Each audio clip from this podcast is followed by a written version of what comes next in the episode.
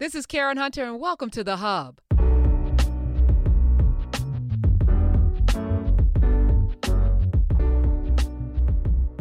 We're in class with Doctor Greg Carr. And hey, Professor Hunter, my dear friend. Hello there, sir.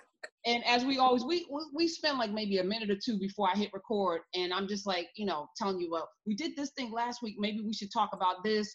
And, and in the middle of it, though, we are having class. So I'm like, all right, let me just, let me hit record here. Yes. Thank you. Okay, thank you. Thank you all for joining us. Um, what I was talking to Doctor Carr about before I hit record was that, you know, we last week we had a conversation about the Hosea and Karenga, and we were talking about God. And because when we go live next week, I wanted to have this conversation around the Bible and God and spirituality as it relates to Black people, because I think so many of us are so wedded to something that we are in bondage, and so many of us have rejected it because we know it's the white man, the, the, the white man's a slave Bible, that we are missing freedom. Yes. So there's two yes. things happening in our community where there's a complete, total, utter rejection of God, and then there's a, a over embracing of God to the point where many of us are handcuffed in our own lives and don't understand what this relationship is. So I, I don't know, again, we've never really talked about where you sit spiritually or what have you, but I know you know origin, and I know you know Bible before Bible. And so I want to have this conversation as we lead into the live so that people can come prepared with their questions and with their curiosity around it. And we're, we are going to talk about Beyonce, because that was promised uh, as well, because I still haven't finished it. But um, hey, no, that's okay. I may I forced myself to do it. Plus, plus my brother, my blood brother in Nashville, is a is a minister. So he has a little church, Infinity Fellowship. They're doing some incredible stuff. It's non-denominational. It's not just not Christian or Muslim. It's a spiritual thing. So he asked me to have a conversation. Me and him had a conversation last week, uh, a couple of weeks ago, about it, and uh, so I forced myself to finish watching it, which meant I had to figure out a way to watch it, because a lot of the stuff is, you know, a lot of stuff is from Lion King, her her her her album and her visual album. So a lot of stuff is in videos on YouTube anyway. But I had to force myself into that Disney space, because I just, you know, as as you so brilliantly guided us into that conversation about Disney and about Mickey Mouse and animation, you know, I always feel some kind of way about giving Disney one penny.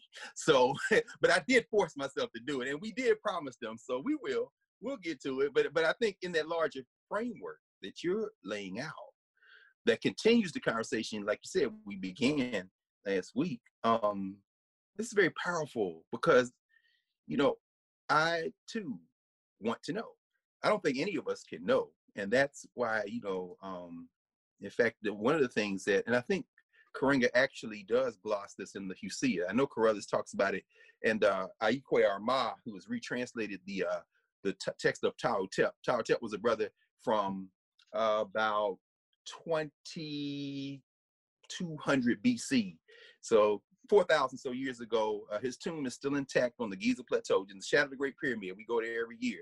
And um, he said one of the things in his text, which was the text they used in schools, so to teach young people how to read and write, they would have them copy the glyphs. But in copying the glyphs, they would be very careful about the type of books they would have these young people copy as they were learning their glyphs. And one that they had was a treatise, or a seba'it, they would call it in ancient Egypt, a teaching called The Teachings of Ptahhotep. And this was an elder who had reached a very advanced age, and he went to the government and, and went to the Per'uah, the great house, is uh, the literal translations. We call it the Pharaoh. Pharaoh doesn't mean king. It means literally the great house. In other words, the nation is the house, and the great house is responsible for administrating the, na administering the nation. So he goes to the Per'uah. He says, look, I'm old. I can't taste nothing no more. I can't barely see. He said, my bones hurt. He said, may I be uh, allowed to make what he called a um, Medu Ayu. Medu is like a speech, but it also is the word, one of the words for staff or stick.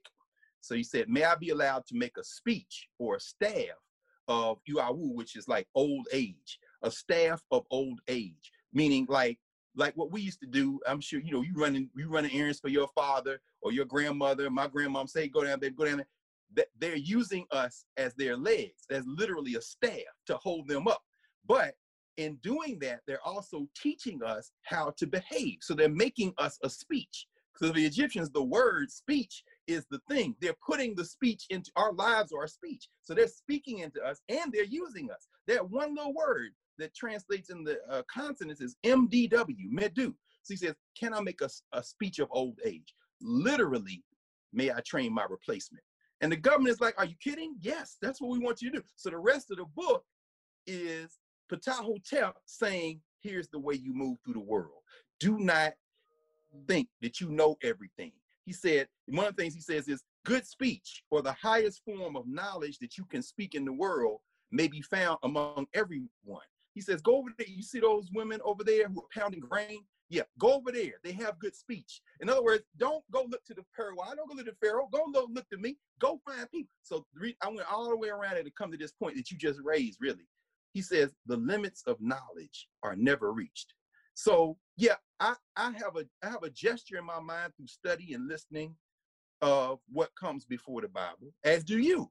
But we both, we all, and Ptahhotep would teach us, we all should want to know, realizing that we will never know. but, the, but the wanting to know is the thing. And if we can get the wanting to know, we won't be fooled by people who say, well, I know someone's, man, anybody say they know? Oh, okay. Um, spirituality unlocks the rest of it. Yeah.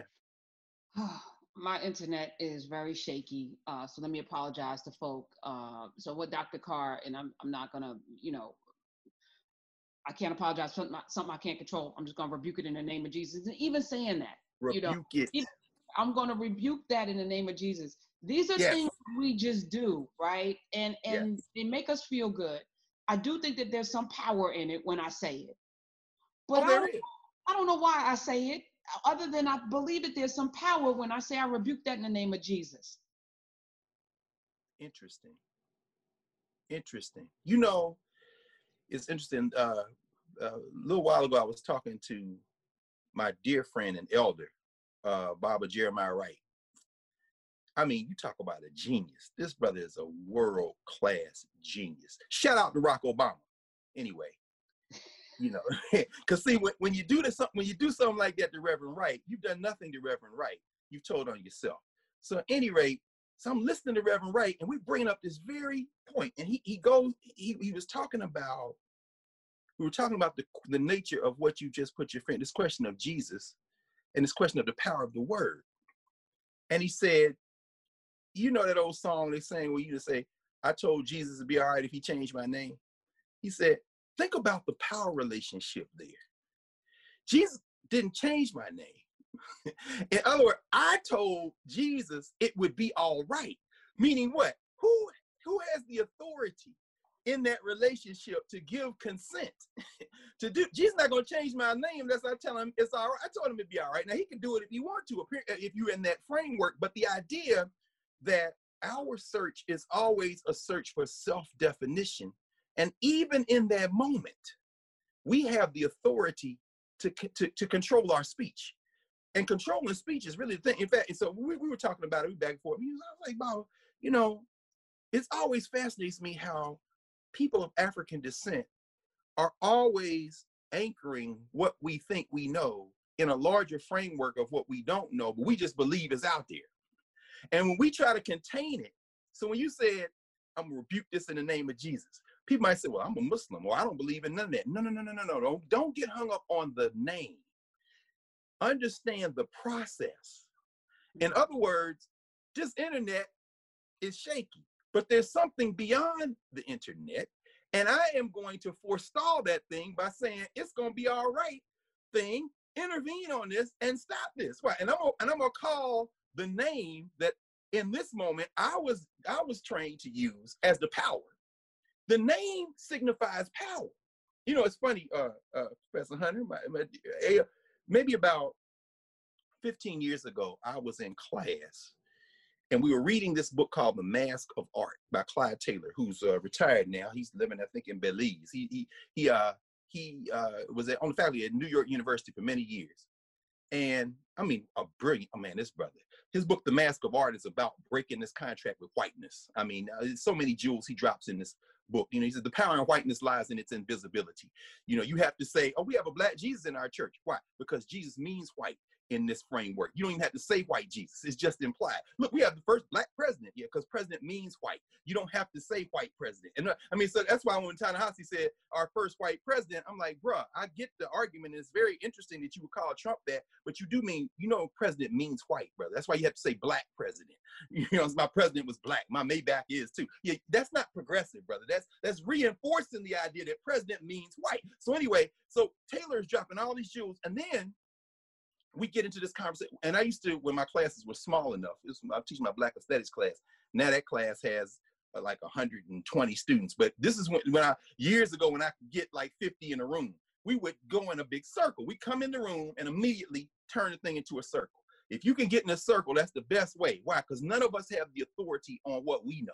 So let's get in a circle and we're going to go around and talk. And whoever's talking, that's the authority in the moment. We'll go through. So I remember this young sister, Michelle Watkins from Chicago.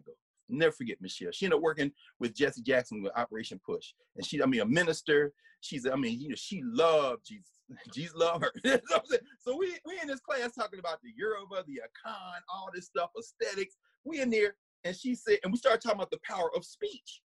And we're, we're reading Clyde Taylor. We're talking about breaking these paradigms. And she said, that's true right there. I'm going to tell you right now. Anything anybody tell you the black people are not in control, I rebuke them in the name of Jesus. And when she said that, we all got up and started running out the door. Because she said it, she called it so powerfully. Like you said, it was something visceral with black people. We was like, whoa, oh. And I was like, oh, everybody. Y'all see what we just did? I said, now nobody planned that. Nobody rehearsed that. Nobody knew it was coming. That is the power. When the Egyptians say Medu or speech, that's what they talk about. When the Yoruba people say Ashe at the end of uh, uh, uh, incantation, the, the Ashe is the power to make things happen. That's the divine power, the thing we cannot see. When the uh, tree, they will say Yao at the end of uh, their pouring libation, and they'll, they'll call the name of a very powerful ancestor. Like you might say, my father, Yao, my mother, Yao, my great-great-grandmother. They'll say, Yao, like that, they say, yeah.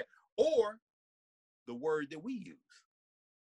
In the ancient Egyptian, that darkness, that's at the beginning of Genesis, that because the Hebrews take it out of the Egyptian. I mean, they were there for several hundred years, if you take their notion, and Moses didn't speak any Egyptian. I mean, Moses didn't speak any Hebrew. He was trained by the Egyptians. So, I mean, let's be clear. So when he, at the end of a prayer, the people would say, one of the prayers, some of the Kemetic prayers, they would say, it is Amun, although hidden, who is the source of all life, power, and health. Amun is not a person as such. Amun is the idea, it translates literally as the unseen one, the hidden one, Amun. The Muslims would say, Amin, and the Christians would say, Amen. They never, they never consider the origin. It, ah, man. Yeah, no, it is Amun. It, that's an Egyptian word. It is Amun, the unseen one. In other words, don't be looking for hands. Don't be looking for gender. Don't be looking for a throat and a voice and some eyes. Just know that that thing you cannot see, the thing that you call on to make sure the internet stays stable, because the, the threshold to the thing you can't see is the one that you could, because Jesus Christ said, I'm here to fulfill the prophecy. I'm, it's a genealogy back to the unseen one. In the beginning was the word. In other words, before the word, darkness covered the, in other words, it is the unseen one, Amun. That's what we call it. It ain't even Jesus. I mean, even the Catholics would say that. The origins of European Christianity is Catholicism, of course, and that's all borrowed from the earlier traditions. But when they do Hail Mary, Holy Mary, Mother of God, I used to say, whoa, God got a mother? Oh, there's something before. In other words, they don't, they say it without even saying it. You know so, so, I mean, it's like, you, you understand, there's always something before. There's always something that begat something. You get the Genesis here. Before they even tell you, okay, we're going to walk you through all these stories. We're going to walk you through all these testaments. We're going to walk you through the eyewitness testimony. And then the whole majority of this is people who ain't know Jesus. So we're just going to walk you through. But, but in order to establish our legitimacy, we got to take it back to the unseen one. So before we go any further, this is the genealogy of Jesus Christ. In other words, he, he didn't just come here. These are his people, and those are his people, and those are his people. And they go all the way back to the unseen one. And the unseen one predates Christianity. It predates all the, the tradition. So when you rebuke this in the name of Jesus, you calling the unseen thing. And that's why the internet ain't messed up since we've been talking. So you might as well keep talking. On that, on that, Doctor Carr, yes. um, evil. Mm-hmm. So, you know, I've been contemplating what is, what is, someone said it's human nature. It's human nature for us to be evil. That's human yes. nature. Yes. I, I say that that's animal nature. I think mm. human nature, I think human nature is to love. That's what makes us human. Human yes. nature is to think. Human nature is to restrain. Human nature is to be disciplined. So when we work, this is how I feel. And I don't know if I'm right. I just, you know, no. I, I, I put forth a theory. If if I treat people the way I want to be treated, which is, you know, in the Bible, the golden rule or whatever, that's not in the Bible. But, yes, you know, if, if, if I love people the way I want to be loved, if, if I want the best for people, what would happen? So I, I went on this journey a couple of decades ago. What would happen if if everyone who was in business with me or who was in relationship with me, that their lives are better off for having been in relationship with me? What would happen? And twenty years later, Doctor Carr, I must say, this is just a theory, people thrive when folks have that relationship, and it's, and it's contagious, right? So, you know, there've been a cu- couple of bumps and disappointments along the way. You go, wow, really? This is how you're receiving this? Even, even here, you know, every day we come into this space, you and I, on a Saturday with love. Yeah. It's, it's still sometimes met with, because that's animal nature at work, not human nature. Human nature will yes. receive good food and say, wow, this is tasty. I don't agree with that. That's fine. Let me spit that out. Or I, you know, and you would, you would digest the goodness and share it. I got something good here. Let me share it. That's what human nature would do. Animal nature is some, is that, so what is the carnal, and how do, how did the Egyptians handle evil? Because we talked a little bit about that, you know, um, but is there such a thing as evil? What is evil, and how do we, how do we contend with it? Evil is such a, um, well, I think you just laid it out.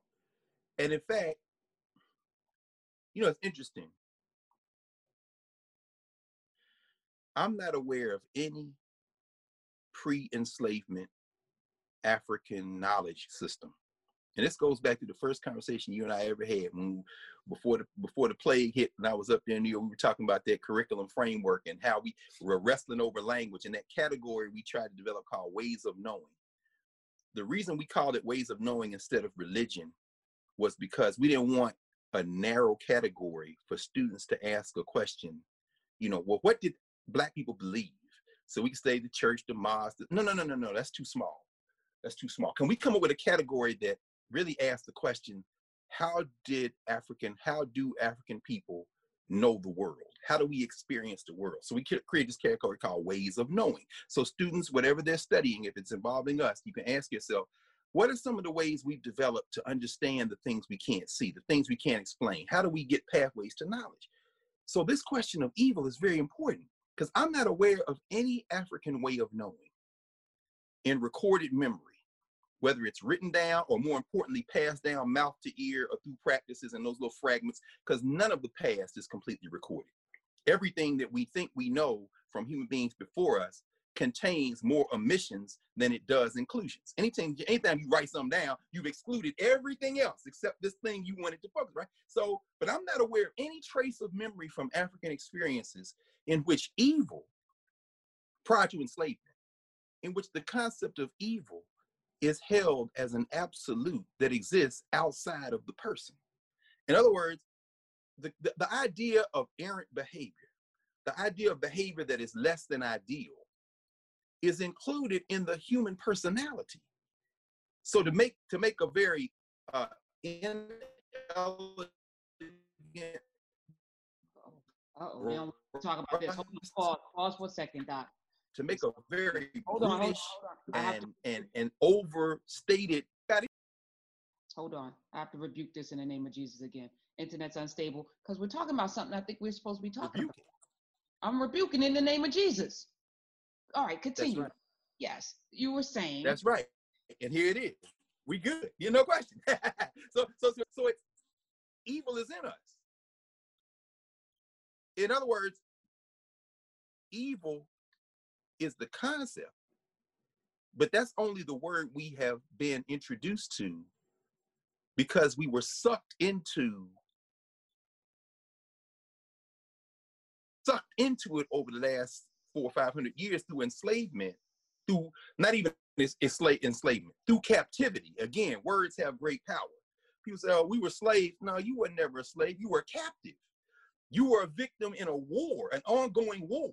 Did you, did you lose your humanity? No. Then are you a slave? No. In fact, when I was a kid, one of the worst things you called somebody was a slave. That's a schoolyard fight. I was twelve years old when Roots came on T V, and we was coming back to that integrated school every morning, and it was, we was handing out whippings. I mean, we, it was like we was blaming them white kids for everything we see on the Tuesday night, Wednesday morning. We ain't here. I mean, I'm sure there were many white people in America who can go back to nineteen seventy-seven and remember being confronted by black children. I don't know how y'all handled it up there in Jersey, but we was like, what? You see somebody get whipped? Did you? I don't, uh-uh. But if you called somebody a slave, or call somebody Toby, you been ready to fight. You know what I'm saying? Toby, what, what? So if that's the reaction, then why would you think your people who actually went through that would ever just say, okay, I'm a slave? No, they were people, they were captive. And you know they were captive because they had to pass all kind of laws and be real brutal, because if you looked away for two minutes, you were at them, they gone. You know, your, your dog stayed here. The human being ran, meaning what? Let's be clear. You know what I'm saying? These are never slaves. These are people who've been enslaved. So anyway, so the idea of evil was something that we took because they forced our languages out of our mouths. And then our children and our children's children ultimately were not introduced to the languages. So evil came to be the label that represented that thing that is in us. In other words, that thing that is about errant behavior, less than ideal behavior, not being generous, not being inclusive, but that's in us too, which is why I don't know if, you, if your pops did this. You know, my, my, my mom was famous for this. If you started acting crazy, she'd be like, all right, now don't, you better stop with all that devilment. Or they, they had names for all that kind of thing. You know what I'm saying? In other words, there's a thing in you that you have the capacity to embrace that will make you go left. And there's a thing in you that you have the capacity to embrace that will allow you to go straight.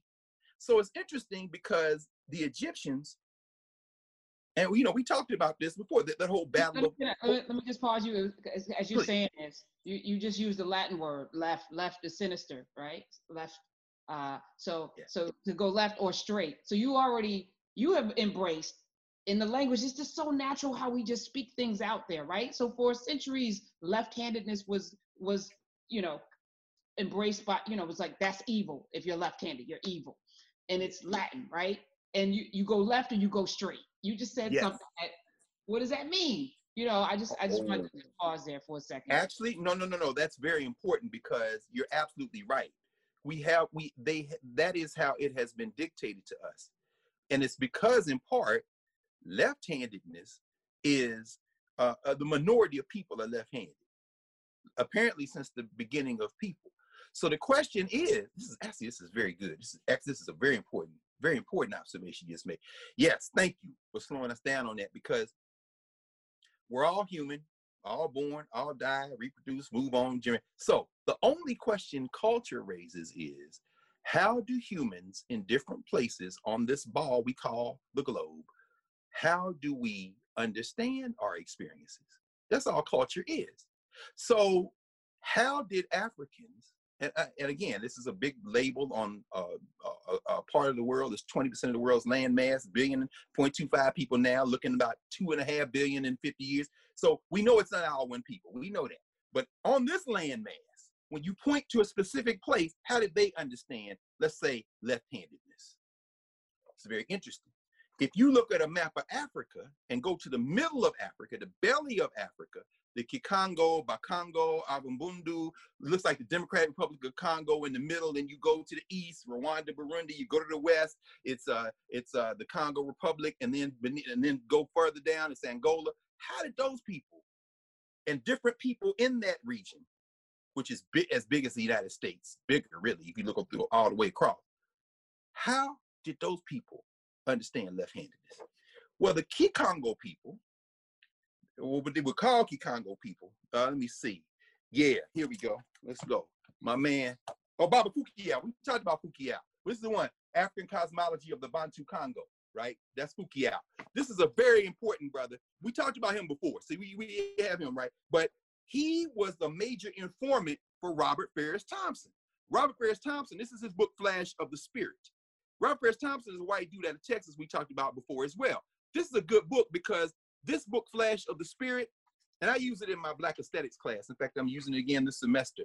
That same class Michelle broke up by rebuking everything in the name of Jesus, since all outside. So he, he, he divides into several chapters dealing with different groups. So he's got Congo, he's got Yoruba, he's got Akan, he's got uh, very interesting people. Monday, in his chapter, The Sign of the Four Moments of the Sun, and I don't know if I actually pulled any of that, because I got all of Robert Farris Thompson's book. By the way, in terms of that Beyonce link, that's that book that Beyonce holds up that we talked about, Black Gods and Kings. That's Robert Farris Thompson. Actually, this is the whole book he wrote on it, called The Four Moments of the Sun. So, because what the Kikongo people would say is, here is the sun at, no, I'm sorry, I'm sorry, no, no, no, no. Here is the sun at sunrise.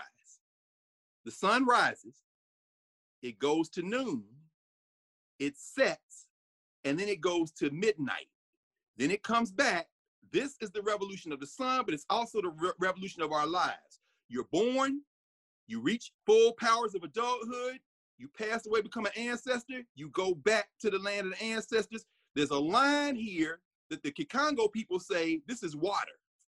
Beneath this is everything that exists. Above this is everything we can see.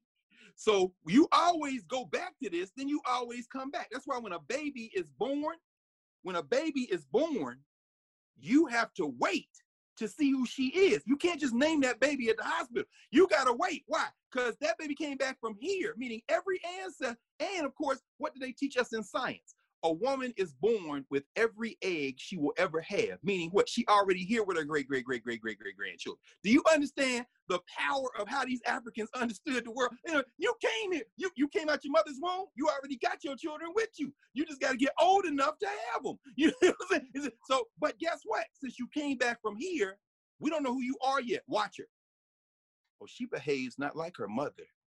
You behaved like your great grand. You didn't know your mother didn't know her grandma, great grandmother. I knew her because that was my mother. Your name is Yemi. In other words, we we, we got a name. We can't just name you coming out the womb, which is why the Africans always have more than one name. You can have a name when you're born, but we got to wait and give you some more names. And so it's very. And then of course the Christian missionaries come along, and that's why you see so many Nigerians named Christian and Mercy and all that. And they'll tell you, my name is Mercy. Young people in my class, you know, I have everybody introduce themselves. What's your name? My, my, my name is um, Mercy Balogun. Balogun. Ah, that's a Yoruba name. Yeah. Okay, what's your other name, if you don't mind sharing with us? You see a little smile. Okay, you don't have to tell us all your names. Tell us one more name if you're all right with that. They say, okay, my name is Yemi Tunde. Okay, what does that mean? Where did that name come from? And I know you got another name. We won't talk about that now, because one of the things you also see is Many, many African cultures have what some what we might call in Ebonics a name name, meaning what? There's a name you have that only your grandmother can call you. In other words, this ain't a name you got on the birth certificate. This ain't an official name. This is the pet name she gave you. And when you hear that name, and if somebody overhear that name and try to say it, you fight them. Bit, bit. Well, you can't call me that. In other words, right. Only my right. auntie calls me bit. In other words, right. these are, right. the Africans are so sophisticated with naming. But anyway, what does it have to do with left-handedness? Very important. Notice how this circle goes. Here, here, here, here. The Europeans would call that counterclockwise. The Africans would say, why is your circle going this way? In other words, the sun comes this way. Why you got a, a, an instrument that looks this way? Clockwise is backwards. In other words, but the sun goes from east to west. And so the important thing to understand is when you're moving what we would call left, and then think about this, we got a clock on the wall. When we go view a body, we go this way. We get the right hand of fellowship, we go this way. we don't, we know, we kept that with us, you know what I'm saying? Even though we weren't the, and, and even the Muslims, they pray when they pray toward the east. Right? They praying toward this. You bury people toward the east for the sunrise. And when the Africans who were enslaved in places like South Carolina, other places, you get some Muslims on those boats. So the first African-American Muslims obviously are not the ones that come with the Nation of Islam or Noble Drew Ali. They're the ones who came over on the boat. Phyllis Wheatley from Senegal, that was Muslim territory. She's probably Islamic. She writes about that in her poetry. So it's interesting. Michael Gomez writes about this in his book, uh, the, uh, Exchanging Our Country Marks. Brilliant, brother. Up there, up there where you are at N Y U. Been there for many years.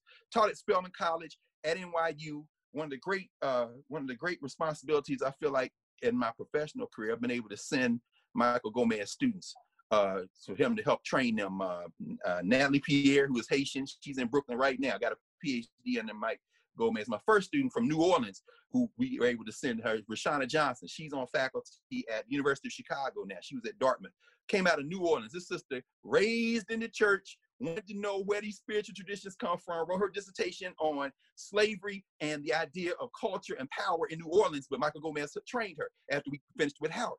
But Gomez writes in his book, he has a book called Exchanging Our Country Marks, and he talks about the fact that these Muslims were embraced differently by the European enslavers because they said, you know, y'all are not Christians, but you have a book. So you're more civilized than these Negroes who ain't got no book. We, we are not Muslims, the Christian, these white Christians. We're not Muslims, but we understand you got a text, you have rituals. So therefore, we might make you all the foreman. We might put y'all in the house. I mean, you know, this, this white supremacy is so damn devious in terms of these, you know, but they're going to try to, you know, but what did they do? Now they're going to train all of them. You must now embrace this Bible. And in our book, the white Christian book, you all are not human. But if you embrace this book, and call on God and Jesus the way we see it, you can now become Christian and your soul can be saved. Because you came from heathen Africa. Heathen from the Greek word ethnic, which is, no, actually ethne is the origin in the Greek. It's the same root that we get for heathen, is the same root word that we get for ethnic. In other words, other. Other than what? Other than white. Heathen. What? Other than what? Other than Christian. In other words, they othering people and saying, if you don't believe what we believe, but if you believe what we believe, you, you, you're going to die a slave, they would say.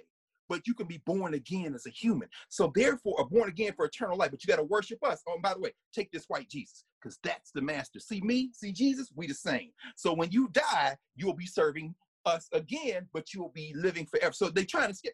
What do the Africans do, though? They take this Bible, and here's where the Congo thing gets very interesting. They, and the Congo aren't alone. I'm just using the Congo as an example. So they're saying this is water that separates what you can't see from what you can. And we all come from what you can't see. But this water here, if you go, you're gonna, when you die, you're going back there and then you're coming back. So when they tell these Africans, oh, you got to baptize you, they was like, wait, water, and then we come back? Yeah, oh yeah, we, okay, that's cool. Yeah, we know that part. We born again. We come back up out this water, no question. That's it. And so, but the Muslims find ways to hide Islam in the face of these Christian slave masters.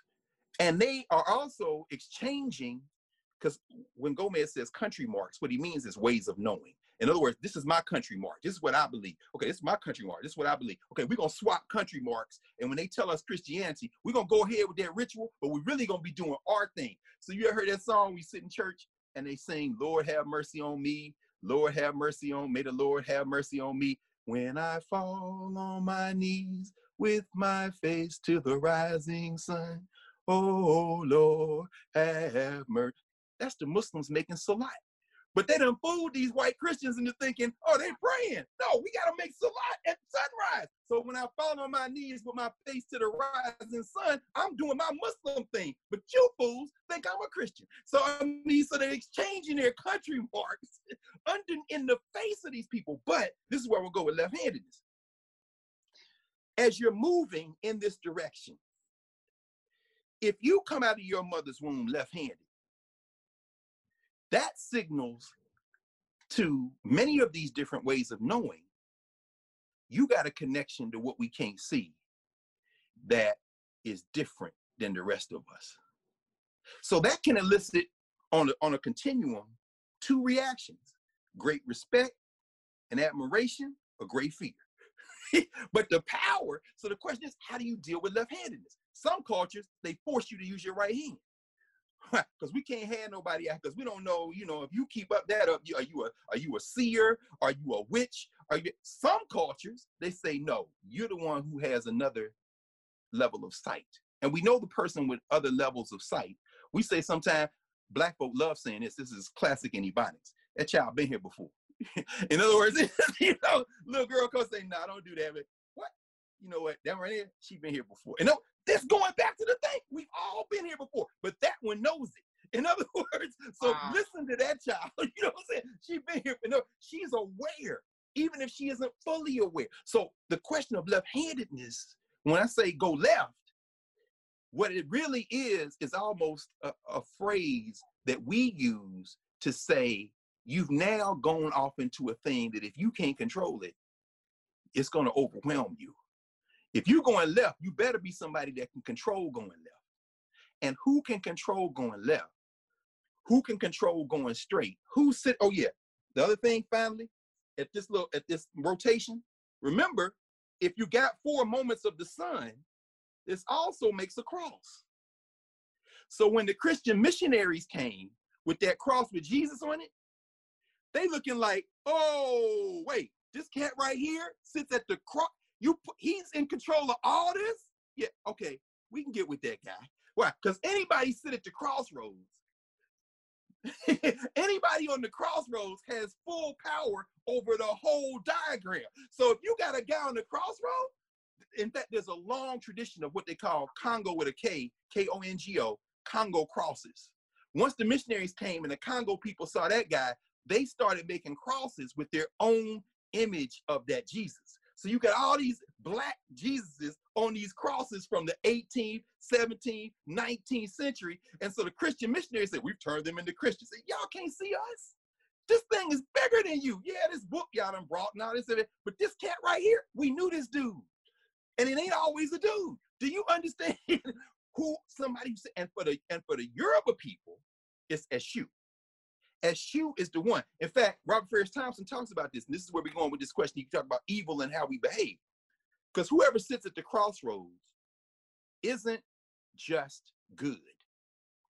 That that that figure embodies the full potential of existence.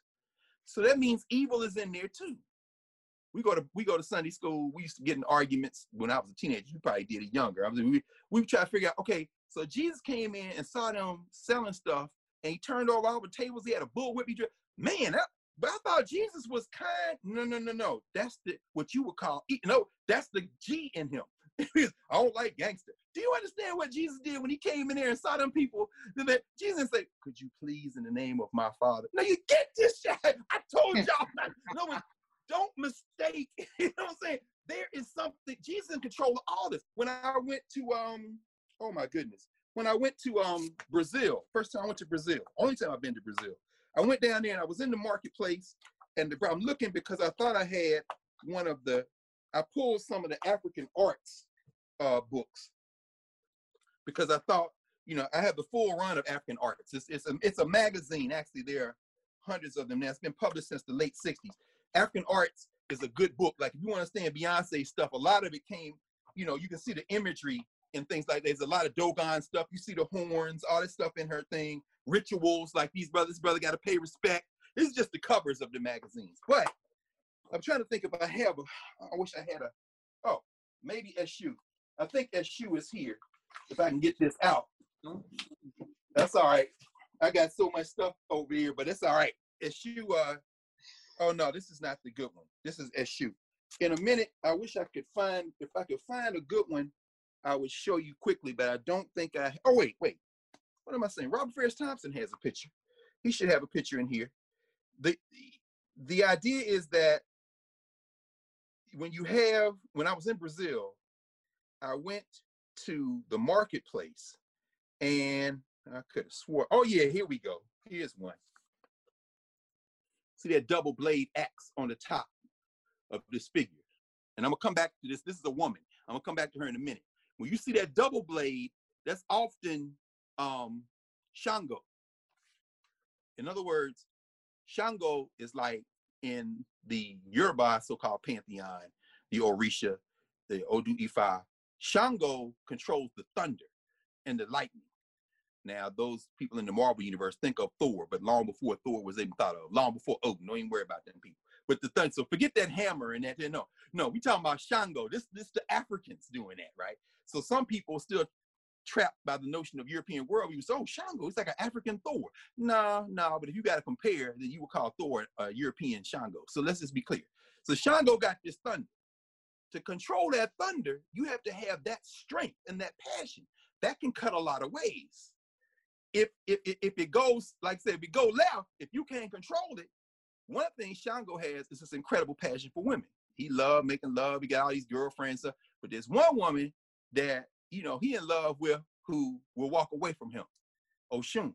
I mean, there's many stories about this Osun, right? Now, Osun, by the way, when you see Beyonce in that yellow, when you see Beyonce, Osun, right? So when you see her even with, with the critique of Jay-Z and stuff, okay, Jay-Z got the Shango energy, but I'm Osun, meaning what? I know you done been out with all these women, but you keep coming back. Why you keep coming back to me? Why? Because I got the thing you can't move around. In fact, let's just tie our young sisters in who went left with it because they can't really control it.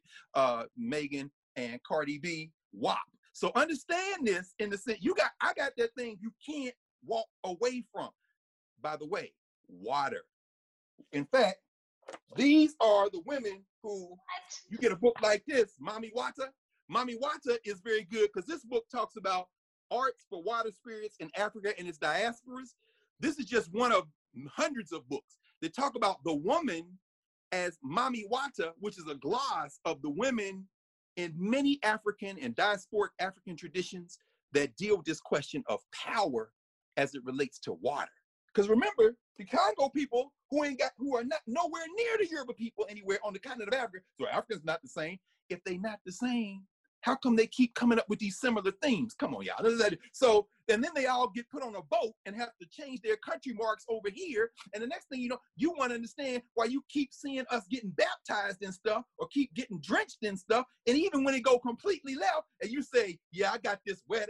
Oh, wait, wait, what do you, yeah, wet, water, women, power. And so Shango, who's walking through the world doing whatever the hell he wants, but he keep coming back to Osun. There are stories in the Odu Ifa where finally he come up, and then one time she drowns him. And then brings him back. Meaning what? I'm not gonna kill you, but you gotta understand something. You're not gonna disrespect me.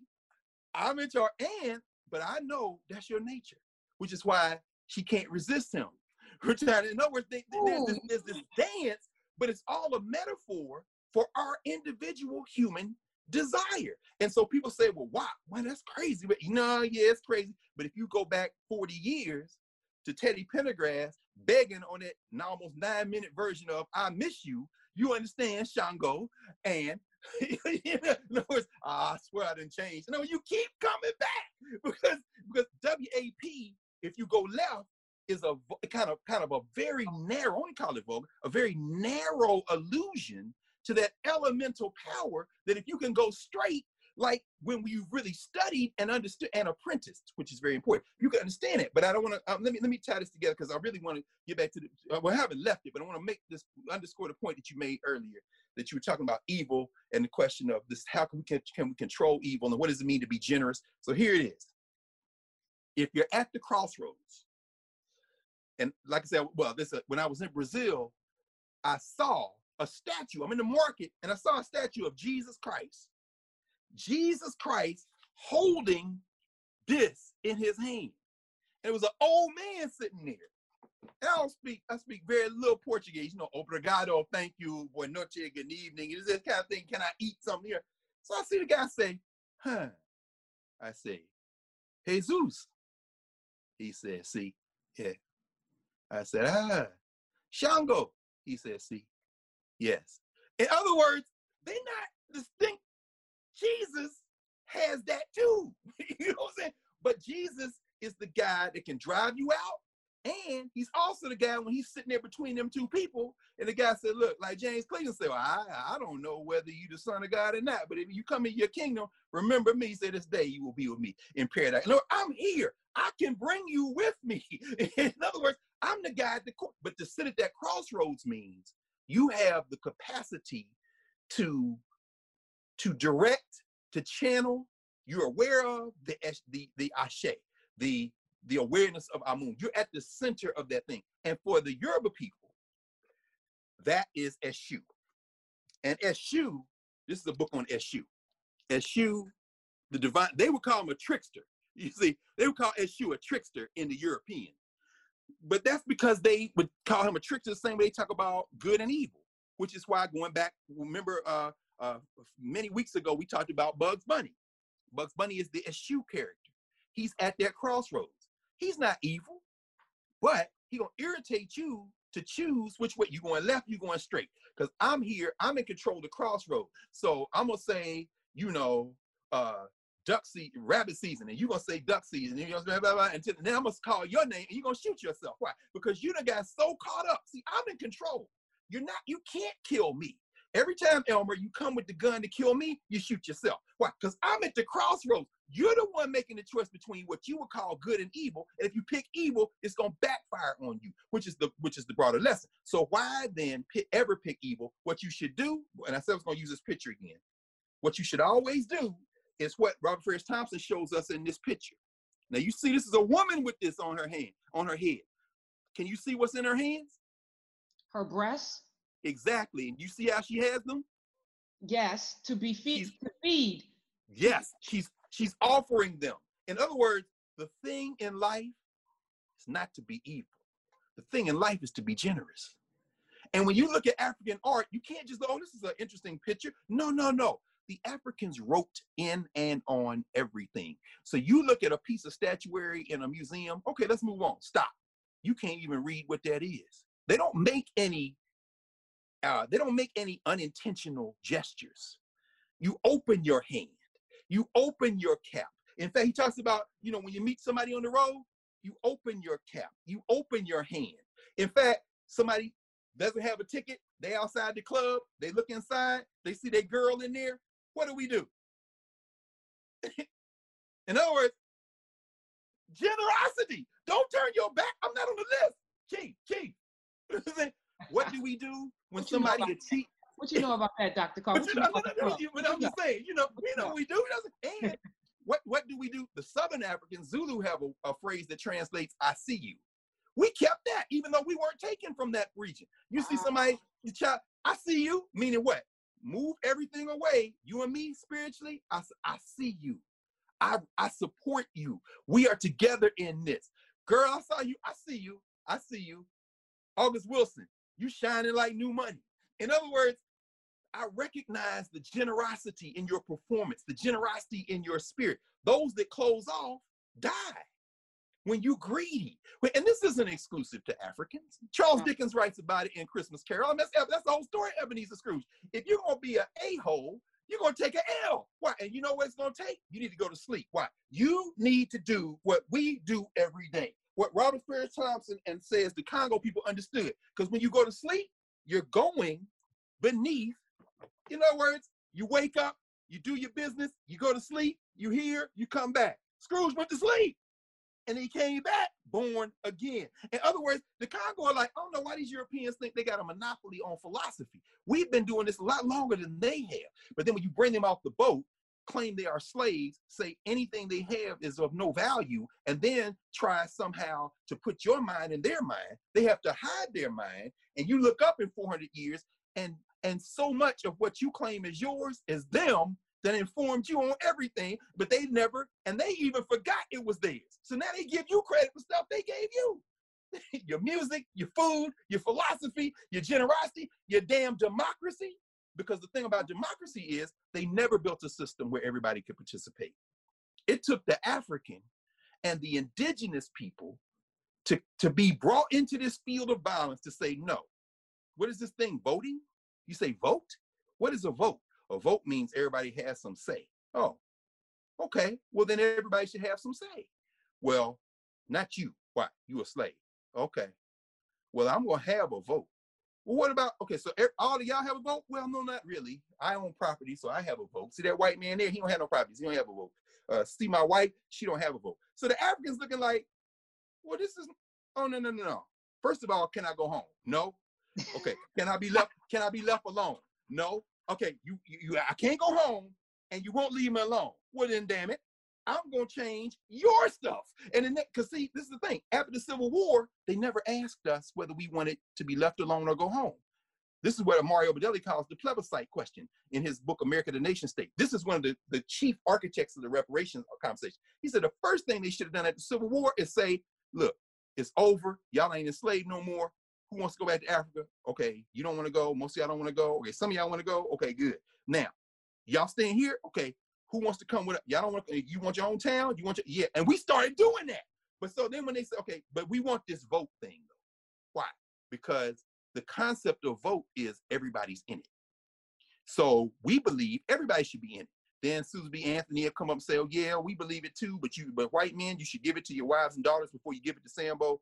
And Sojourner Truth and them is like, no, I'm a woman too. Hold up, hold up. Either we all voting or ain't nobody voting. And so even democracy, I don't even call it democracy. I don't like thinking about the, dem the demos and Greek and nation state, because it was never everybody, even with the Greeks. The, the Athenians and Spartans, no. I like to call what they call democracy. No, this is the Africanation, Africanization, and the indigenization of the Western traditions. Oh. Because the, the Native Americans had the same thing. Remember last week, a couple weeks ago now, where they had the, at the convention. Now, you, we can set aside Kamala Harris and Joe Biden and all the political theater, and yeah, they gave A O C five seconds and Bernie Sanders ten seconds, and then the Republicans are out, whatever, John Meacham and all them. But when they did the roll call of the fifty-seven states and territories, it was the most non-white thing of the whole convention. They did the whole theater, man. The guy from New Mexico was like, respect our sovereignty. I said, oh, I see. They just let y'all take whatever the hell they want. Because they ain't, they ain't even listening to what y'all say. I'm watching this like, see, th if this was America, we might be able to talk. Because now you, now you got everybody doing their thing, right? When they got to Oklahoma, it was the people from Black Wall Street. You covered it. I mean, all of them like, look at these people from Tulsa. So anyway, the one of the sisters who is indigenous, who is now in the United States Congress, she said, yeah, my ancestors came here, and I forget what she said. I think she said uh, twelve hundred, maybe twelve hundred A D, escaping famine or something. Yeah, and then she started talking, and then she said at the end, she said, so as a thirty-fourth or thirty-fifth, whatever, she's a generation American. What I'm saying is, you know, and I'm listening to her like, sis, I love how you've reframed it, but you didn't even go far enough. Why? Because it wasn't America when your people came here. It don't need for you to take that label. I understand you taking the label because you are saying y'all came to my, my land, and in my land, we believed everybody should vote. We believe everybody should eat. In other words, you're getting a little closer to what was going on before y'all ran over here and then brought my cousins on those boats. And I'm saying that's the direction this project is going in. It's going to overflow and overrun the Federalist Papers, the Constitution. It's going to overrun George Washington and them, because they didn't bring that idea from Europe. The Africans and the indigenous people say everybody should be, and at the core of it, finally, at the core of it is not evil. At the core of it is generosity. Because if it is not built on generosity, if you make the decision at that crossroad to go left, if you make that decision, you can't control that because you don't have the character to control. And, and character is very big too. We can talk about that in a second as well, because the Yoruba people, they would call that um, Iwa, I W A. Iwa is character. They say the purpose of being on the earth for humans is to work on your character. And character is the ability to choose generosity over evil. That's, that's, what, that's, what, that's what that's about. I know that's true. I know that's true. I, and it, and it you, thank you for that confirmation. Thank you for the confirmation. Yeah. So we we're going to talk about Beyonce. Yeah. And I, I still haven't watched. I still, I still can't watch it. And and so maybe I'm Tell not Tell me even some more about that. What, what's, okay. what's so when I when I watch it, it takes me spiritually to a place that make, feels dark and yes. feels heavy. Yes. And I, I don't want to be in that place.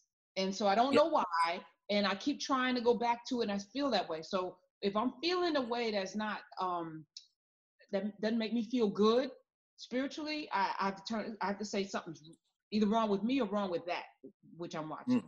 And so I'm going to always probably say something wrong with that, which I'm watching, because I'm doing the work character-wise. So I hold up yeah. against, yeah, I'm good, I'm good. Something's wrong with what I'm watching.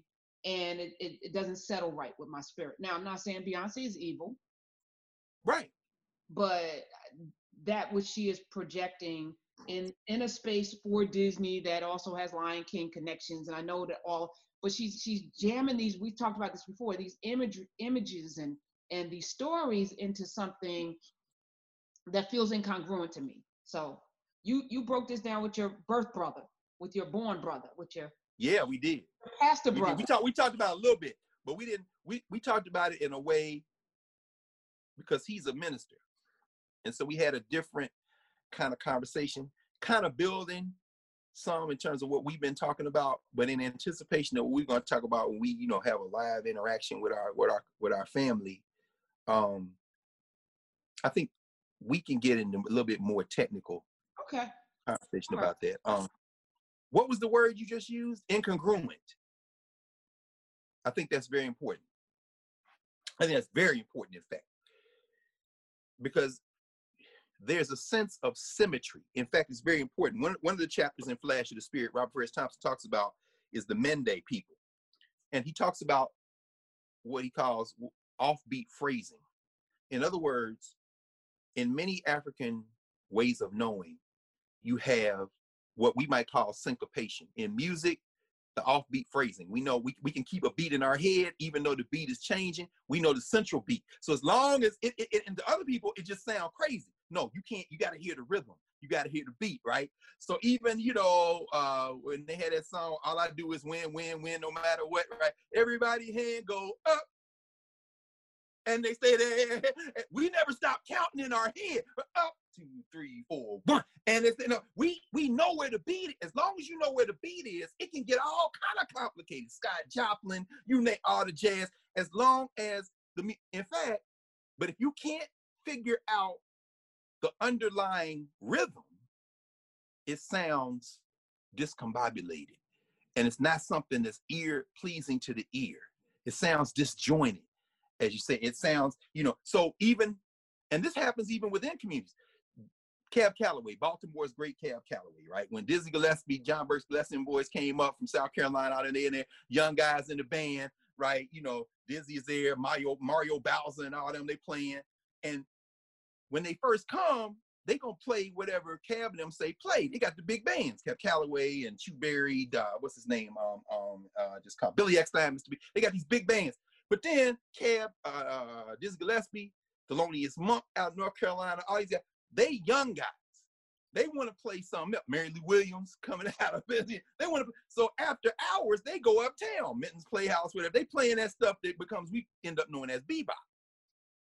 Cab and them can't really follow the fact, and here's where, and some people, many people, you know, Gillespie would say that, Sandy Crouch has written about it, so many others, you know, coming out of Kansas City, uh, Missouri, Charlie Parker, and he said Charlie Parker would take the melody and take the chords, strip everything out but the chords, which he kept in his mind, and play the changes. So instead of, you know, How High the Moon, somewhere there's heaven, a happy tune. Somewhere there's music, how high the moon. He's like, no, I'm here. Mm, mm, mm, mm. Someone play. You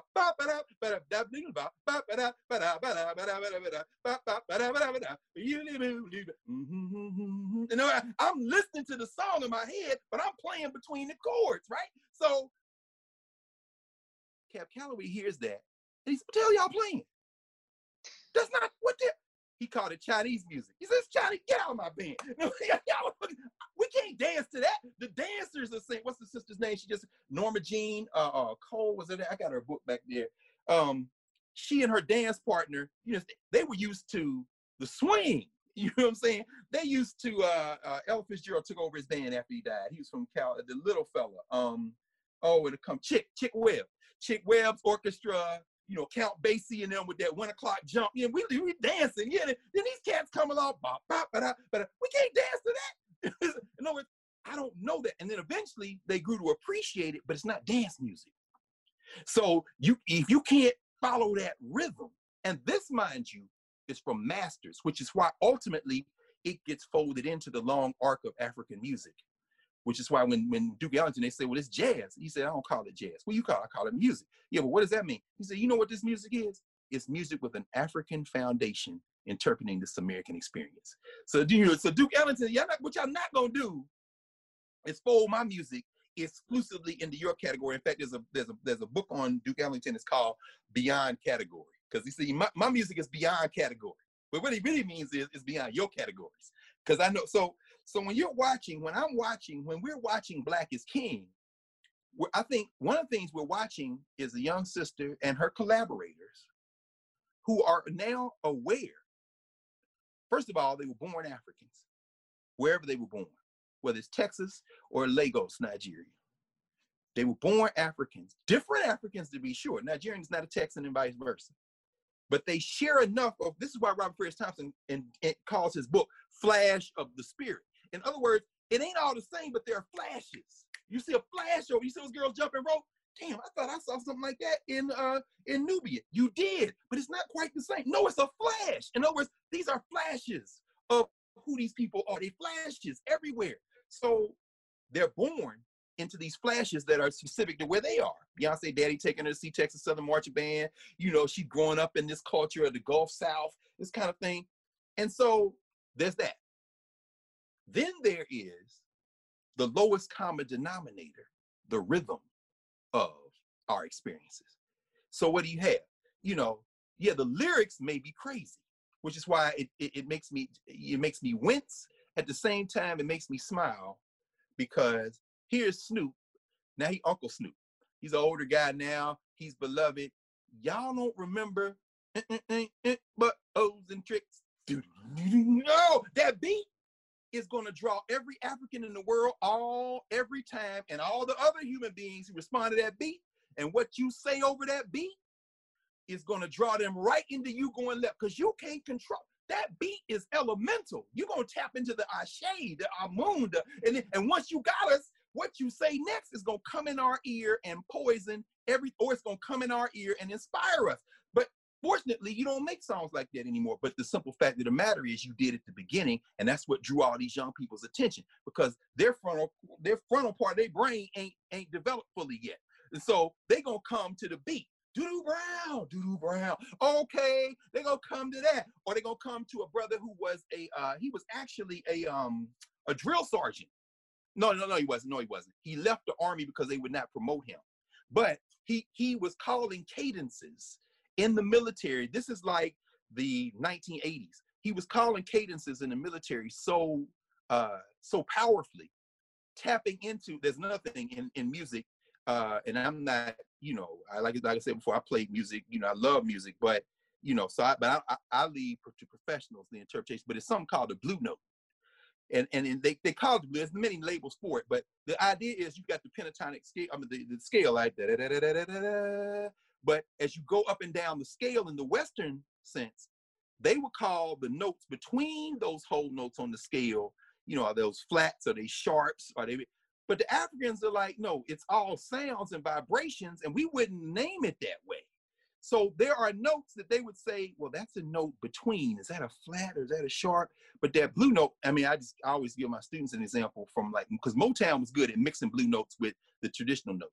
So you hear like Diana Ross and Supremes, baby love, my baby love, I need you. Here comes the blue note.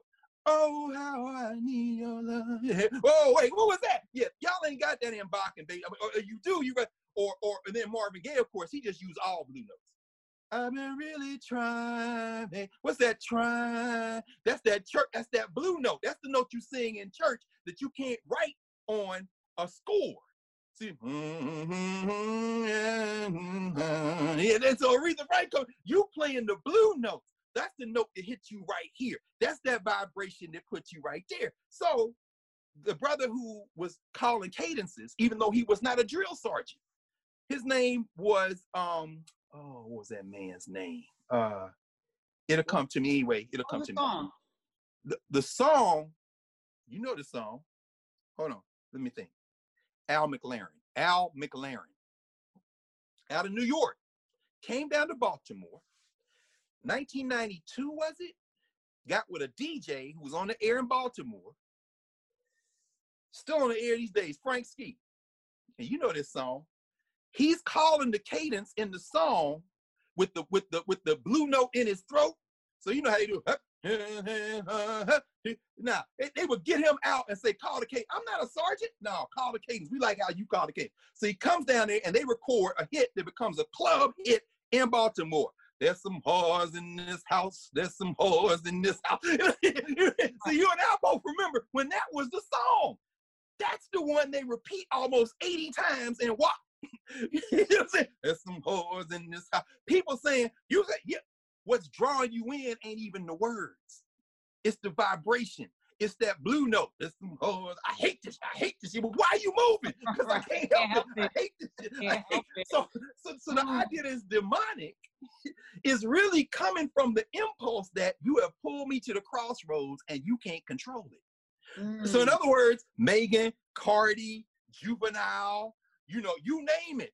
We ain't talking about, this ain't gender. So Nelly, Tip Drill, you have pulled me, Snoop, you have pulled me to the crossroads by calling me into this cultural thing, but you have not, you're not an initiate. You haven't really studied. So you have pulled me into this and you don't have the command to take the next step yet. So now we just all marching off this cliff. You know what I'm saying? But but that haven't been said. And that's why I think it would be a visceral response. You're pulled in by the color. You're pulled in by the sound.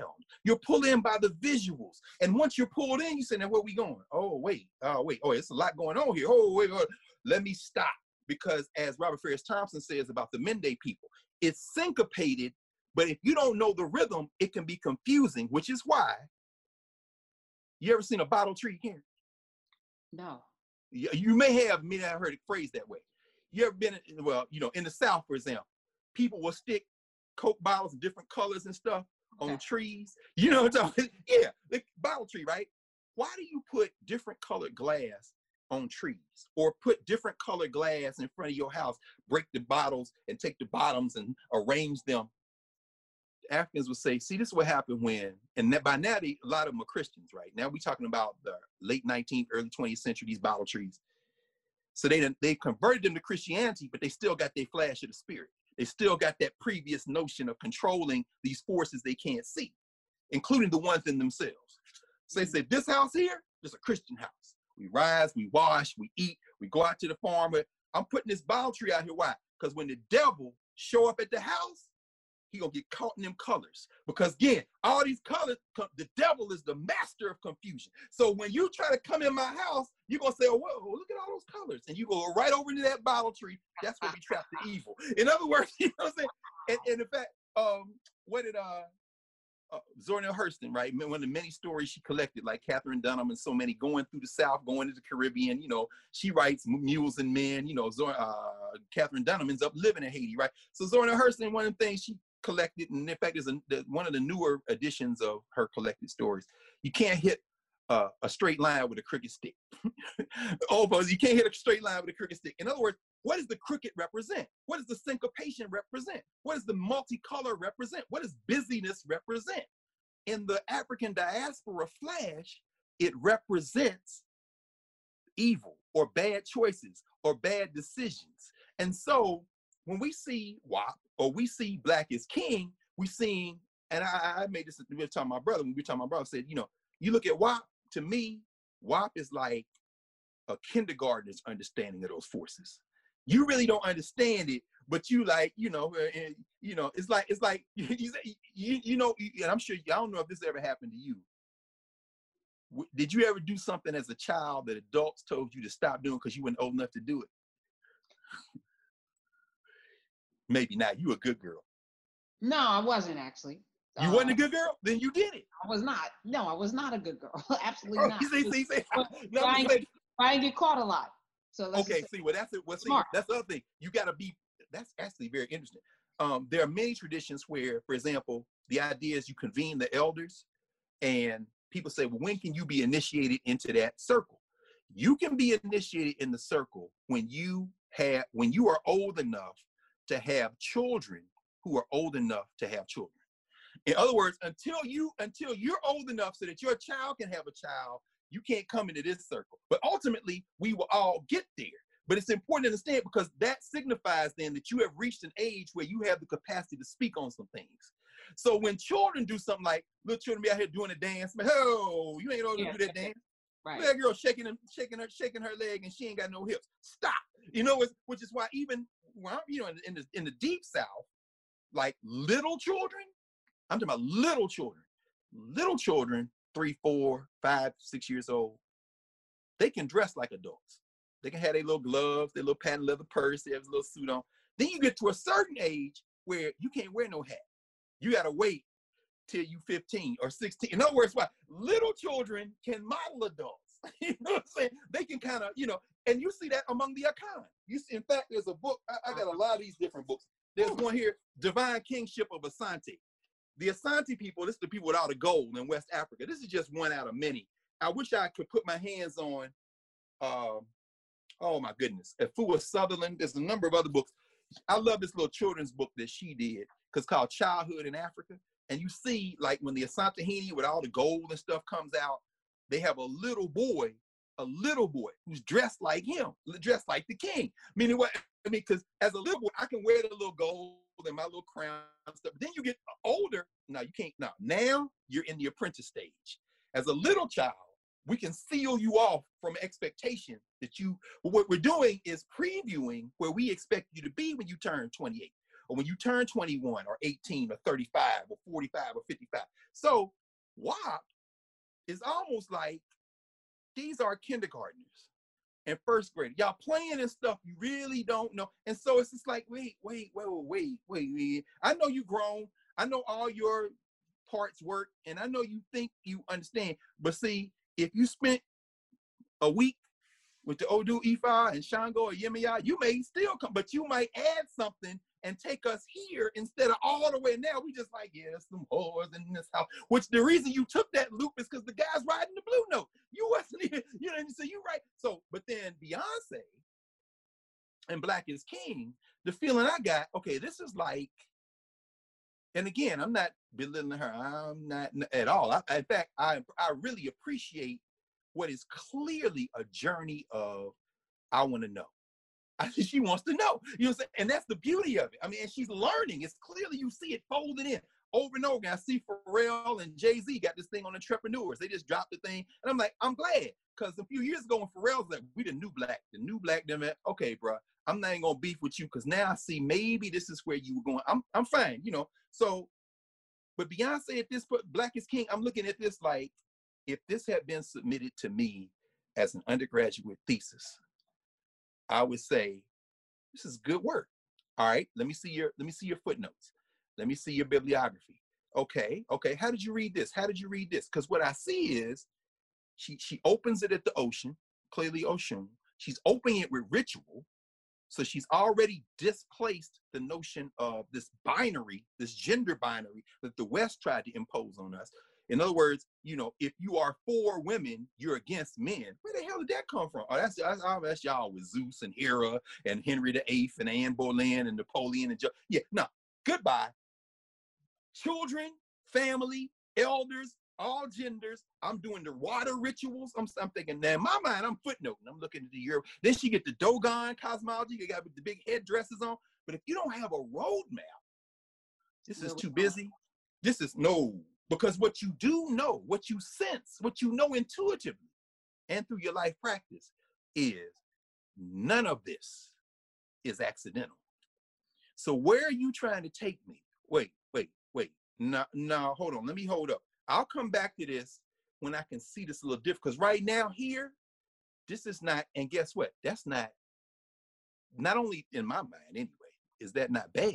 That's the only reaction we can have. Because so if you don't know where someone is leading you, don't you don't go. Don't willfully don't go. go. Don't just no. go. No, well, but see, here's the interesting thing. Who trusts Beyonce? And it's crazy, right? Mm-hmm. I don't, have you ever, I've never met her, obviously. I've never been around I, Beyonce. I have you, okay, well, I mean, you, you'll meet her before I will. But, I, but, but the idea is, I don't know you. So what, who trusts her? You know, entertainers are elevated to this idea of trust in a in an imagined community that popular culture has convened.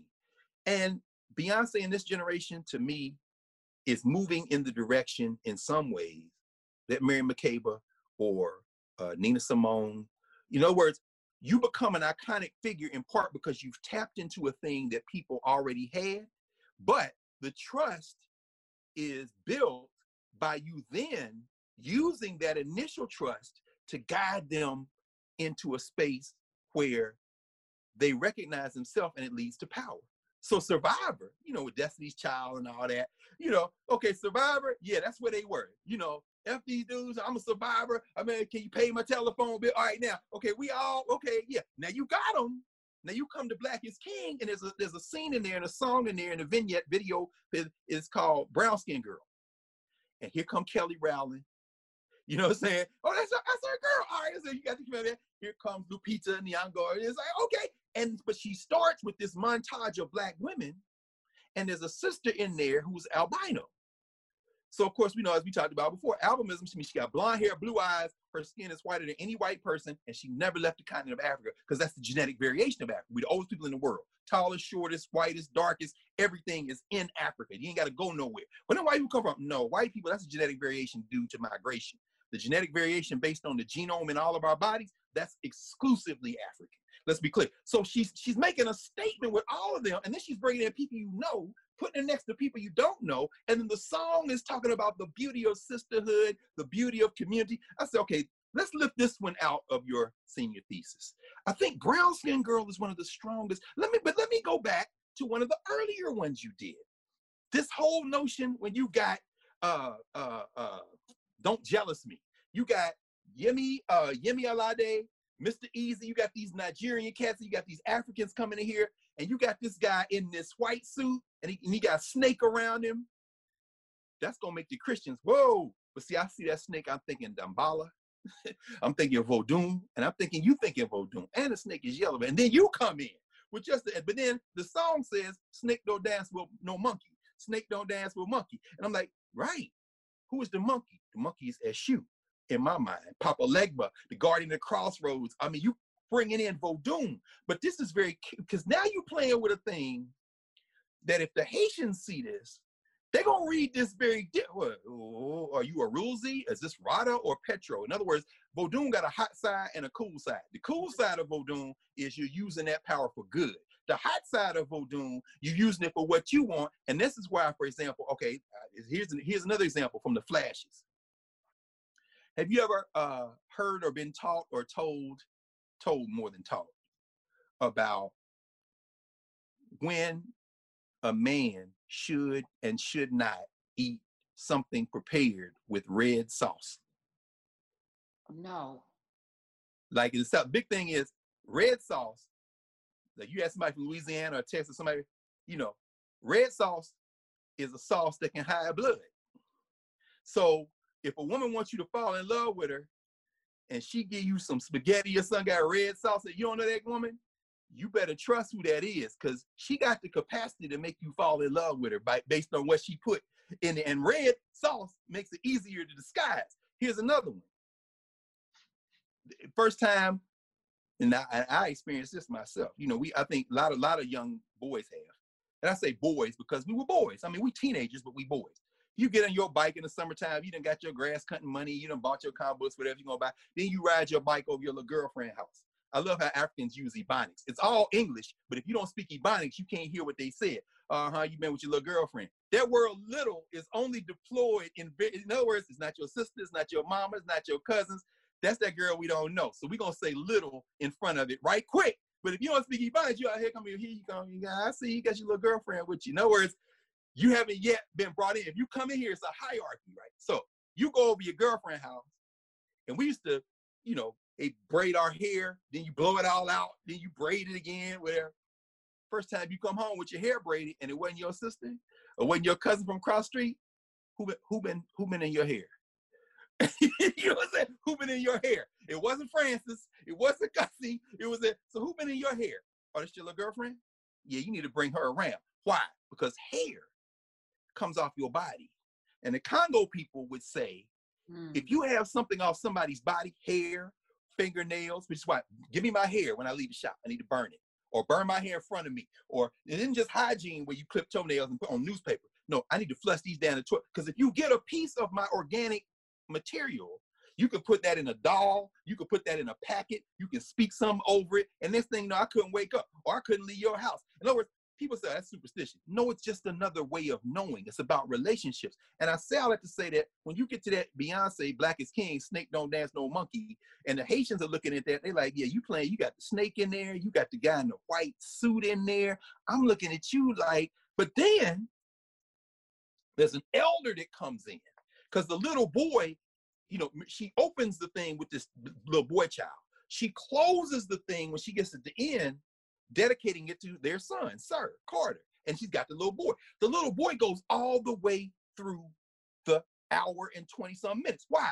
Because he's the figure that is vulnerable. He's going to be at the crossroads. Sometimes he's in red. Then you got the elder intervening. Here's the guy in white with the snake. Then Beyonce got the snake, the little boy looking. They got motorcycles around him. He's in danger. The elder comes in and stops. The, he's got horns. People got horns in there. Wait, these horns, that's the devil. No.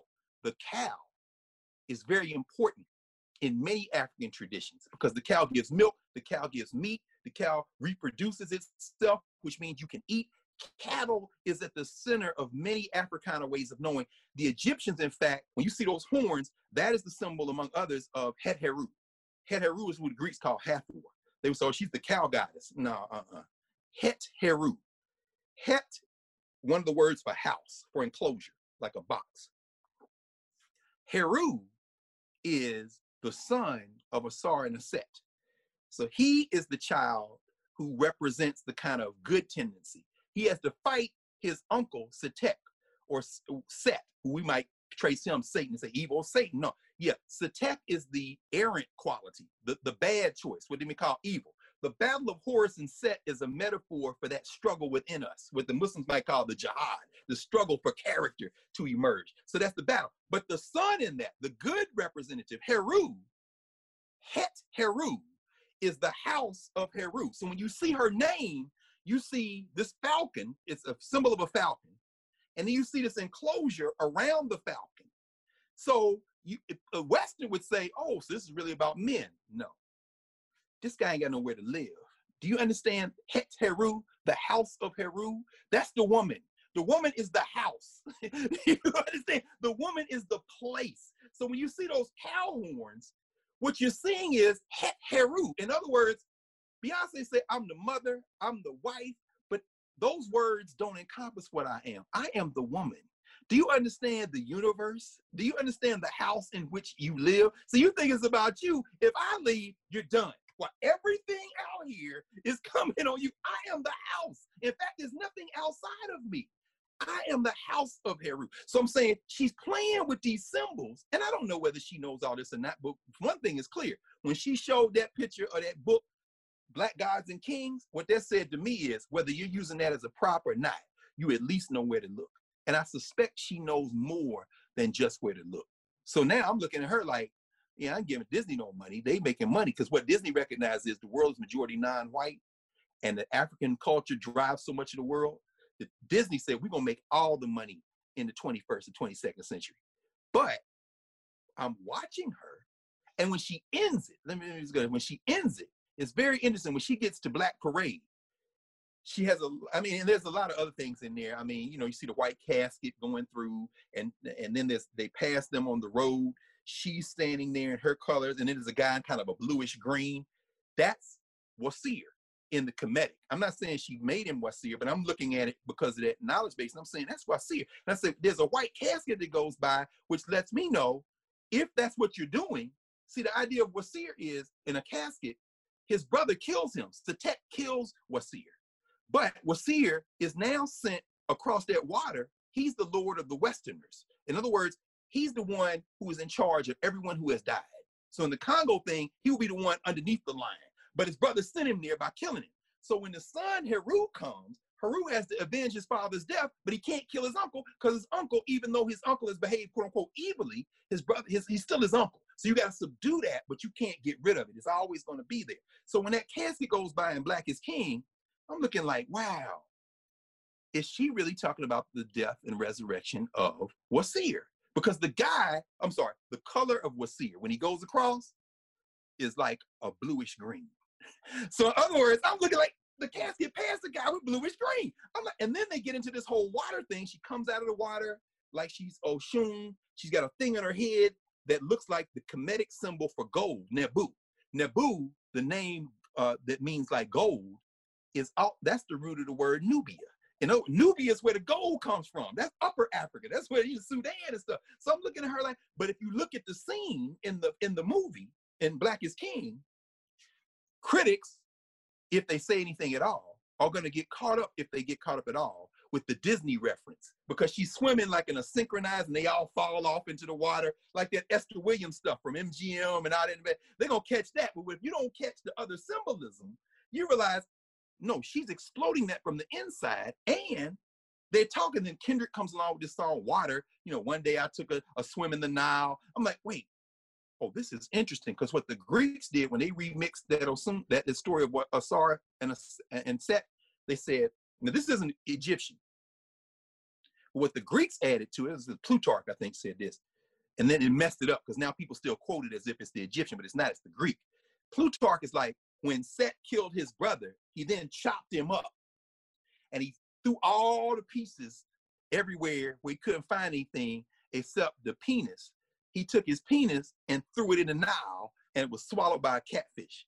So in other words, that's why we don't eat catfish. It's like a totem thing, but the Greeks are putting this thing now, but this is where it's interesting.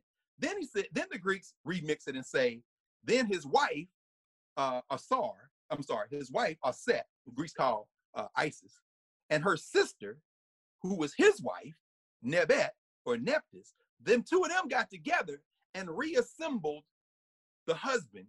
But the one thing they couldn't find was the penis, because it had been swallowed up. So they made a penis. And then she, then, then the bobbird, the bird came and hovered over was uh, was Asar, and then came to her and put a baby inside of um, uh, uh, um, um, Isis. And she gave birth. That's Heru. It's an immaculate conception. So I mean, that that's the original story of, you all know, right. So the Jesus story riffs on that. yeah, no. All right, so we're gonna go live next week. If y'all got questions, ask them. Mm-hmm. Be ready, be ready to ask questions. We'll field questions.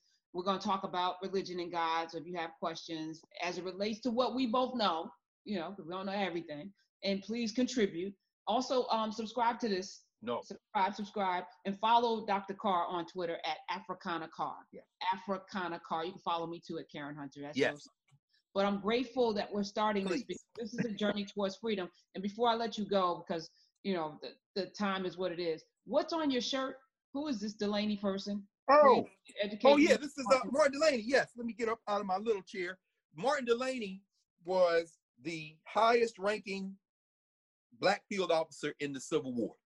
There was another brother named Augusta who was a major as well, but he was a surgeon at Freedman's Hospital, which is now Howard Hospital. Martin Delaney, here he is with his military stuff on, on both sides. Here he is in the middle, from Charlestown, West Virginia, born into enslavement. Well, born, his, his mother had to get them out of Charlestown because she taught the kids how to read, Catherine. Moved to Pennsylvania, uh, was going to medical school, went to Harvard Medical School, until the white students at Harvard went to the dean and said, look, either Delaney leaves or we leave. And so they put him out of Harvard Medical School, comes back to Pittsburgh, apprentices with a doctor, then hooks up with Frederick Douglass, his man. He become, he, Delaney starts a newspaper. This is like the eighteen forties, called the Pittsburgh Mystery. He's right, and then him and Douglass join together, and he becomes a correspondent with Douglass for the North Star, Frederick Douglass's newspaper. Then uh, Delaney ends up, now Delaney, his whole life is like, black is best. I'm black, my people black, it's not a joke. So he ends up going to what we now call Nigeria. He's there with another brother who left a couple days before him, Robert Campbell, who is from um, Jamaica. Robert Campbell, Martin Delaney, go to Nigeria. This is like eighteen fifty-seven, fifty-eight, because around the same time, Delaney is mad because Harriet Beecher Stoner wrote a book called Uncle Tom's Cabin, and he's furious because Delaney said, you ripped off Josiah Henson, who's now in Canada, had to leave, and you ain't giving him no check. He gets mad at, at Frederick Douglass. Hey, man, Linda, Linda, Linda Brent, uh, Linda Brent, I think she stole, she straight jacked that story from somebody. She, from uh, yes! Go ahead. Harriet, Be Harriet Beecher Stowe, pulling an Eminem, you know, Elvis yeah. kind of thing. You know what I'm saying? Got rich. I mean, and, and she didn't want slavery. She's an abolitionist, but let's be clear. You ain't never hook up Josiah Henson, Delaney Spears. So Delaney's like, you know what? After this, I'm not, Delaney writes a serial novel in a black newspaper called The Anglo-African. The name of the novel he writes is, to my mind, and we don't have to do this, but if you had to pick one book from the nineteenth century, so you got to read this book, I would say it ain't The Narrative of Frederick Douglass. It's not, it's Blake. That's the name of Martin Delaney's book, his novel, which is kind of like a historical, he's got footnotes and stuff in it. It's called Blake or the Huts of America. It's this whole wild story of uh, this, in, this African who escapes enslavement, comes back, gets his parents, gets them out, comes back. He's looking for his wife because they've been separated. He go, he gets a boat back to Africa. He goes to the Caribbean. He's plotting an international slave rebellion. He's writing this in the eighteen fifties. He said, cabins, he had no damn, you know what? Forget it. Blake or the Huts of America. He, he's meeting with Native Americans in the swamp in North Carolina. I mean, it's, it's like, this is a book? Wait, this is like Black Panther? No, this is the eighteen fifties. Martin Delaney, and then he goes to Africa and tells the what we now know as the Nigerians, uh, a place called Abeokuta, the Alake, the guy that's kind of, we would say the king. He said, look, man, we can corner the international cotton market. The Africans who were enslaved in Africa, that's, I mean, that's, that's all we've been doing. If we come here, we grow cotton, we put everybody out of business. They sign a treaty saying we're going to break, but then the Civil War jumps off. Delaney says, hold on, I'll be back. Comes back to the United States, tells Abraham Lincoln, look here, man, this is how you win the war. We need black troops and black officers. Lincoln is so shook and impressed with Delaney, he said, you know what? This might work. You're a major. He becomes the first major. And it's a, Delaney is recruiting black soldiers to fight in the Civil War. See, people say, oh, we ain't no Africans. Hey, everybody, everybody calm down. This is not mutually exclusive. You can be both and. He came back. Do you understand? Delaney was out. You know what I'm saying? He, he's in the International Explorers. He, he's in England. He, he scares the United States government. He leaves Africa, goes to uh, England. And who's there? Representatives of the United States government. James Buchanan is the president. They come back to the United States and say, who the hell is this Martin Delaney guy, man? We should have his ass in chains. He, he in England talking about it. And, and, and so the United States government's like, but when Lincoln gets in, Delaney throws in for the Civil War. He survives. He didn't go to see combat. John Brown wanted Delaney to join him, just like he wanted Harriet Tubman and them. Delaney was friends with Mary Ann Shadd Carey. She left. She was in Canada. This, and we talked about Josiah Henson. We talked about Henry Bibb. All these guys, Delaney is one of those guys with them. Should we leave? Should we stay? If we stay, how are we going to fight? If we fight, do we want to just get our own state? I mean, this is the genius. People talk about the, look, I, no shade on anything going on in twenty twenty, but if you want to understand black, the black American, go to the nineteenth century and that decade before and after the Civil War. That's really when you see us trying, look, we free. No, hell no. Anybody asked me whether I wanted to stay? You know what I'm saying? So Delaney, I mean, all this kind of thing. So anyway, to end it, Delaney ends up in South Carolina. He runs afoul of some blacks in South Carolina because he's saying, I don't know about these Republicans, you know, he's in the Reconstruction governments, you know, so he's, he's got politics that don't necessarily align. He's a Prince Hall Mason. He's trying to get them galvanized. Then he said, I'm gonna study some other stuff. He started studying Egyptian hieroglyphs. The last book he writes, eighteen seventy-nine, before he passed away, is called The Origins of Race and Color. He's gonna come up with a theory of global black identity. And he's gonna start with the glyphs. So you see him in there trying to translate hieroglyphs. He's got this whole scheme in his mind worked out. By now he's in Ohio. He and his wife and their children living Wilberforce, Ohio. And so uh, there's a fire that wipes out a lot of his stuff at Wilberforce. It's really sad. Daniel Alexander Payne, I think, is president of Wilberforce at the time. Delaney passed away. His wife passed away. Martin Delaney, his wife is Catherine, actually, Catherine Delaney. They are buried just outside of Wilberforce, Ohio, in a cemetery. And every two years, we would have gone, this was our year for going. We were there two years ago. Every two years, my dear friend, Larry Crow, L. Franklin Crow, Larry Crow, who is one of the interviewers for History Makers. Anybody knows the, the History Makers website. If you go to History Makers, the voice you'll hear interviewing most of those people is Larry Crow. He's one of the most brilliant historians in the world, living or dead. Larry Crow, you talk about, man, Larry Crow's a master. Crow put together, along with Africans out of Chicago, tying back to something we talked about before, Jago Carruthers. because Carruth- Delaney was Carruthers' hero. All his guys, he studied those hieroglyphs in the nineteenth century. Anderson Thompson, Ife Carruthers, Conrad Ware. Out of Chicago, they would go to Martin Delaney's grave. They used to go every year. I, I went, for my first time, I was twenty years ago, I went with them. Now they go every other year. And Larry puts it together because he's out of Dayton. Paul Lawrence Dunbar, Hunter Dunbar. We go to the grave site. Delaney's buried there. Catherine's buried there. And several of their children. This is the nineteenth century when these children are born. So we're talking about eighteen forties, eighteen fifties, eighteen sixties. These children, they named all of their children after Black heroes. Toussaint Louverture, Cleopatra, Ramses. they, they, they named all their children. These are all y'all hotel. Hey, everybody be quiet. Don't open your mouth. Put your brain on display. Because what you're going to find out is if you go back to that same Civil War, we know Frederick Douglass, we know Sojourner Truth, we know Harriet Tubman, and we should. But Martin Robeson Delaney. And this is one of the shirts. This is from the trip we made in twenty fourteen. So okay. Martin Delaney. Yeah, we, every every year we get a shirt. So next year we'll go. You gotta come, Karen. You can broadcast from there. Cause man, you got you got you got me uh, open to so many things I never thought that I needed to know. And Martin Delaney, oh. I, I'm I'm going down a Blake rabbit hole. Thank you. You you you're gonna love Thank Delaney. Thank you. Thank you, you and Delaney cut out the same cloth, Karen. I promise you. Oh my goodness. I love you so much. I um, love you too. I'm looking forward oh. to next week going live. Uh, again, breadcrumbs. These are breadcrumbs. Pick them up. Feed yourself. Make some more bread. Let's go. Doctor Yes. Carr, listen, I know school's starting back up for both of us, which is Lord, uh, we're God. Here. God so, bless you, sis. No, pray for us that we can pray continue. For us. Yeah, because this is this a lot. It's a lot. But um, it's a lot. And you saw what our man did. You? I just saw it. Uh, uh, you saw what our man uh, Michael Harriet at the Root said. No, what what did he say? I know he said. I, just, I saw it on Twitter.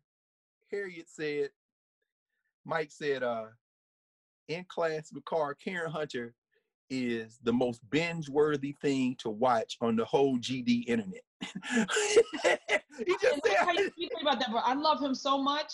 He's homeschooled. You know, he's a homeschool brother. One of the most yep. brilliant. We, at some point, we're gonna have we're gonna have to invite him into this because we should have we should have a Mike. He's a thinker. Yes. All right. Yes, well, thank you, thank you, Mister Harriet. I. I didn't see that. Yes. Yeah, this is it's uh, this is a work uh, of of divinity right here. This is all the Indeed. Answers. It got nothing to do with us. Divine problem. Uh, in the name of Jesus, the internet held up. Thank you, and we'll see right. y'all next week. Be ready with your questions live. Thank you, Doctor Carr. Thank you, thank you, Professor Hunter. See you soon.